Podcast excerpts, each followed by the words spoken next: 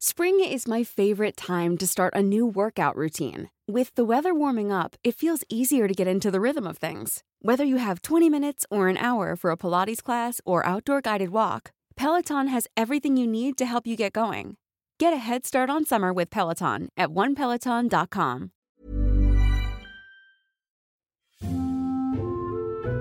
Getting rid of a body is a damn tough job. You could be like Leslie Khoo, who burnt his victim in Choa Chu Kang, or you could be like John Martin Scripps, who dumped the body in the Singapore River. But you know what's probably not the best idea? Leaving body parts in a bag at Orchard Road. And you know what else is scary? Unzipping a bag left in plain sight, in broad daylight, only to see a dead woman's face. Hi, I'm Teddy, and welcome to A Briefcase. Today we're looking at the Filipino maid murder. Let's start with Guen Garlejo Aguilar. She was born in the Philippines and she was born in 1976 in Ilocos Sur in the north of the island of Luzon, which is the largest island in Philippines. And for some context, Manila, the capital, is also on Luzon, but it is in the southwest of Luzon. So now our case happens in 2005, and at this point, Guen is 29 years old and she's working as a domestic worker. So our girl Guen, she's married to a man called Edwin Aguilar, and she has two sons. So we know she has a family depending on her. Now, early in March 2005, Guen meets Jane Paragan La Bubal. And I, I think I'm just completely butchering it, butchering it, but like we'll just call her Jane. And they're basically best friends. So Jane is three years younger than Guen. She's 26 and she's also from Luzon but she's from a different area. She's from Nueva Vizcaya in central Luzon. And she was also married and she had a nine year old son. So I know y'all gonna do the math. So she had her kid when she was 17, which is pretty young, but like not the point. So here's what we do know they meet in March 2005 at Orchard Road and they just instantly click. They're like really close and they just hang out a ton.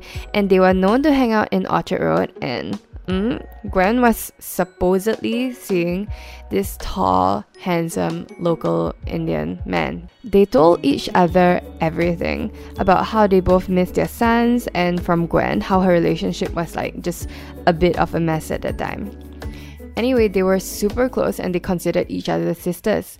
So everything was going fine until Wednesday, 7 September 2005. It was in the afternoon and they were both at an apartment in Sunglade Condo in Serangoon Avenue 2, where Guen works. So they were talking when Guen brought up some money that Jane owed her. So now Jane, Jane's a bit younger than Guen and she has money problems. Over the course of their friendship, which is again like six months, she kept asking Guen for money, saying that she needed it urgently to send to her family back home. And Guen just gave in to her again and again and again, and over time, this built up to $2,000. And about half of that $2,000, so about $1,000, was from Guen's savings, which is a scary amount of money to lend somebody, and the other half was from another one of their friends, a girl called Jenny Narak. So now get this the money from Jenny was borrowed from a freaking loan shark at an interest rate of 20%. So that's crazy and scary. And so I think Guen probably felt like kind of responsible for some of that, that Jenny borrowed money through a loan shark for Jane. And right now, Jane has some stuff that Guen suggested selling for money, like so basically video and digital cameras. But when she brought it up, Jane freaks out and she got agitated. So Guen tried to calm her down, but when she mentioned selling the cameras again, because I mean, some of that money was to a loan shark. They began to like physically fight. They were pulling each other's hair and grabbing at each other's neck. Like the fight was so violent, it went from the kitchen to the laundry and to Guen's bedroom. And Jane's blood was all over the floor. It was on the mattress, it was on the walls, and finally in Guen's room, Guen grabbed a pillow from her bed and she used it to smother Jane. And she did it until Jane was was still until Jane wasn't moving anymore. And then Guen took away the pillow and she started to cry. And because she was just so sad, because she thought she killed her friend. Until Jane started to move again. And then Guen, using her hands, strangled her until she was sure that Jane was dead. So, she stuffed the body in a luggage bag and kept it in her room until 9th September on Friday. And can you imagine? It must have been pretty scary. She would have slept next to the body because, you know, helpers' rooms like are pretty small. So on Friday, after her employers left for work, she went to Mustafa in Little India. And oh, can I digress how I love Mustafa? You can really just get everything there. You know, like Cadbury's Turkish Delight, you can't just get it anywhere, but you can get it at Mustafa. Like, oh shit, it's chocolate covered jelly. But, right, no.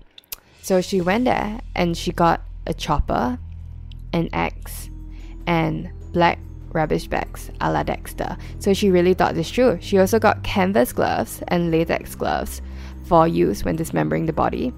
She got a bolster, pillowcases, and a bed sheet to replace the ones with Jane's blood. And she even got green wallpaper because you remember, Jane's blood was all over the walls. So Guen's a busy bee and when she got back to the flat, it was only like 9:30 a.m. And usually at 9:30 a.m., I'm a I'm gonna be honest, I'm usually half asleep. So now she has all her tools. She dismembers Jane. She chops her up.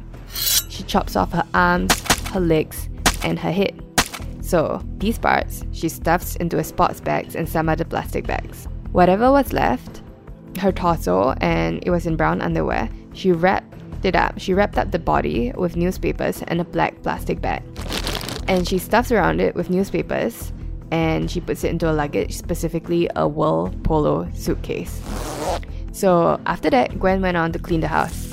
She scrubbed and she scrubbed and she scrubbed. She scrubbed with detergent and like whatever she couldn't clean off, she covered with the wallpaper that she bought from Mustafa.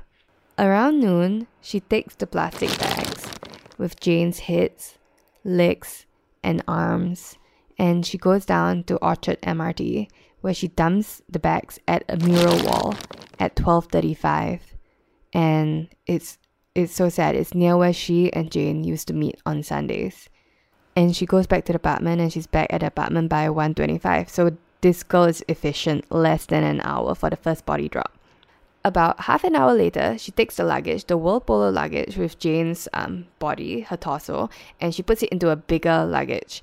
And with this bigger luggage, she takes a taxi to MacRitchie Reservoir. She walks along MacRitchie and then she dumps the luggage near a bus stop next to a footpath. Like she doesn't even bother to hide it at all.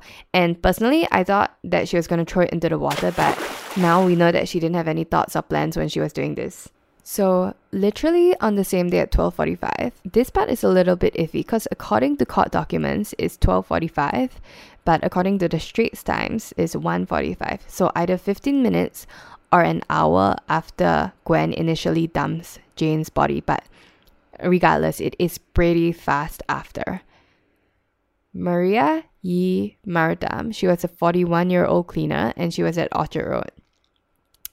And again, this one is a little bit tricky because Maria is a girl's name, but the judgment refers to the person as a he and the newspapers refers to a she. So not too sure about that, but we'll go with she for the moment to like line up with the newspapers. So digression over. She found a red and blue sports bag which she unzipped, revealing Jane's face. The police arrive at 153 and they block off the area. They look through the bag and the plastic bags. And I mean, her chopped off hand was there and they were able to scan the thumbprints. And I think, like, if this were to happen today, it would be even easier because when you go through immigration, you have to scan, like, your fingerprints, right? And they were able to identify Jane. Now, the other thing is that they checked with Jane's employer who had, like, made a missing persons report a couple of days before. At 6:15 on the same day, so we're still on Friday, 9th September, the police get a call about a suitcase surrounded with flies at MacRitchie Reservoir, and they find Jane's body there, and it's stuffed with plastic bags and newspapers. There were issues of the Straits Times, and get this a copy of the International Herald Tribune with her employer's address, like literally the the condo name, Sunglade and 9 Serangoon Avenue two. So obviously the police hit there and initially Guen was like, yeah, I know Jane, but I don't know where she is. So they search her room and they find the blood stains. They find Jane's work permit. They literally find the World Polo card tag from the suitcase that Jane's body was found in at MacRitchie. So this is pretty damning, right?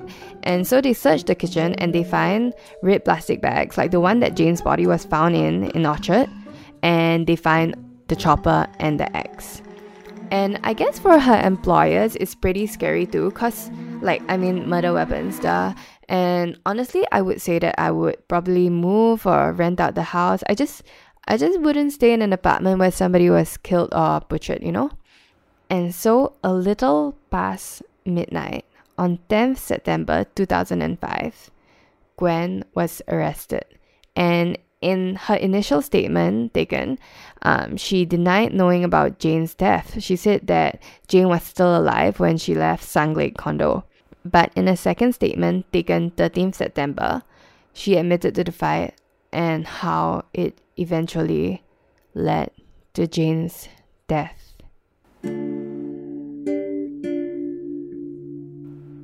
Guen pleaded guilty on 18th May 2006. She pled guilty to culpable homicide, not amounting to murder, which, for all y'all briefcase listeners, um, you know what that means. She did have a couple of psychiatric evaluations, and it was found that she was suffering from depression.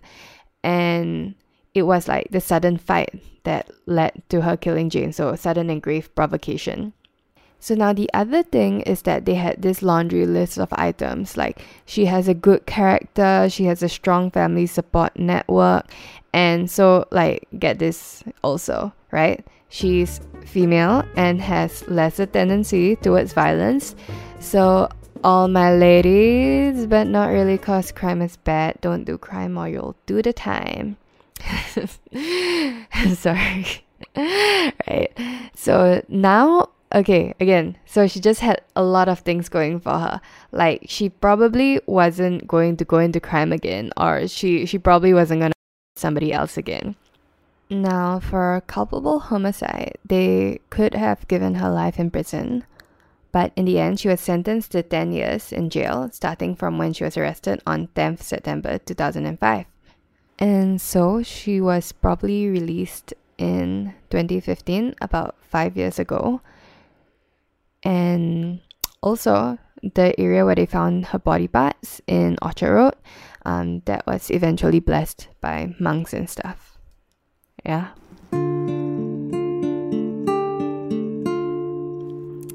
Thanks for listening to this week's episode of A Briefcase. I just thought that this was so wild. Like the idea of killing your best friend. I mean, if I did that, I would be so bored. Who would I do stuff with? No Michelle, no Margaret. Who's gonna be my next podcast guest? It's a little bit late this week, but I'm so glad to say you can find us online with details of each case at abriefcasepodcast.com. And do join us again next week for another brief case. Planning for your next trip? Elevate your travel style with Quince. Quince has all the jet setting essentials you'll want for your next getaway, like European linen premium luggage options, buttery soft Italian leather bags, and so much more. And is all priced at 50 to 80% less than similar brands. Plus, Quince only works with factories that use safe and ethical manufacturing practices. Pack your bags with high-quality essentials you'll be wearing for vacations to come with Quince. Go to quince.com/pack for free shipping and 365-day returns.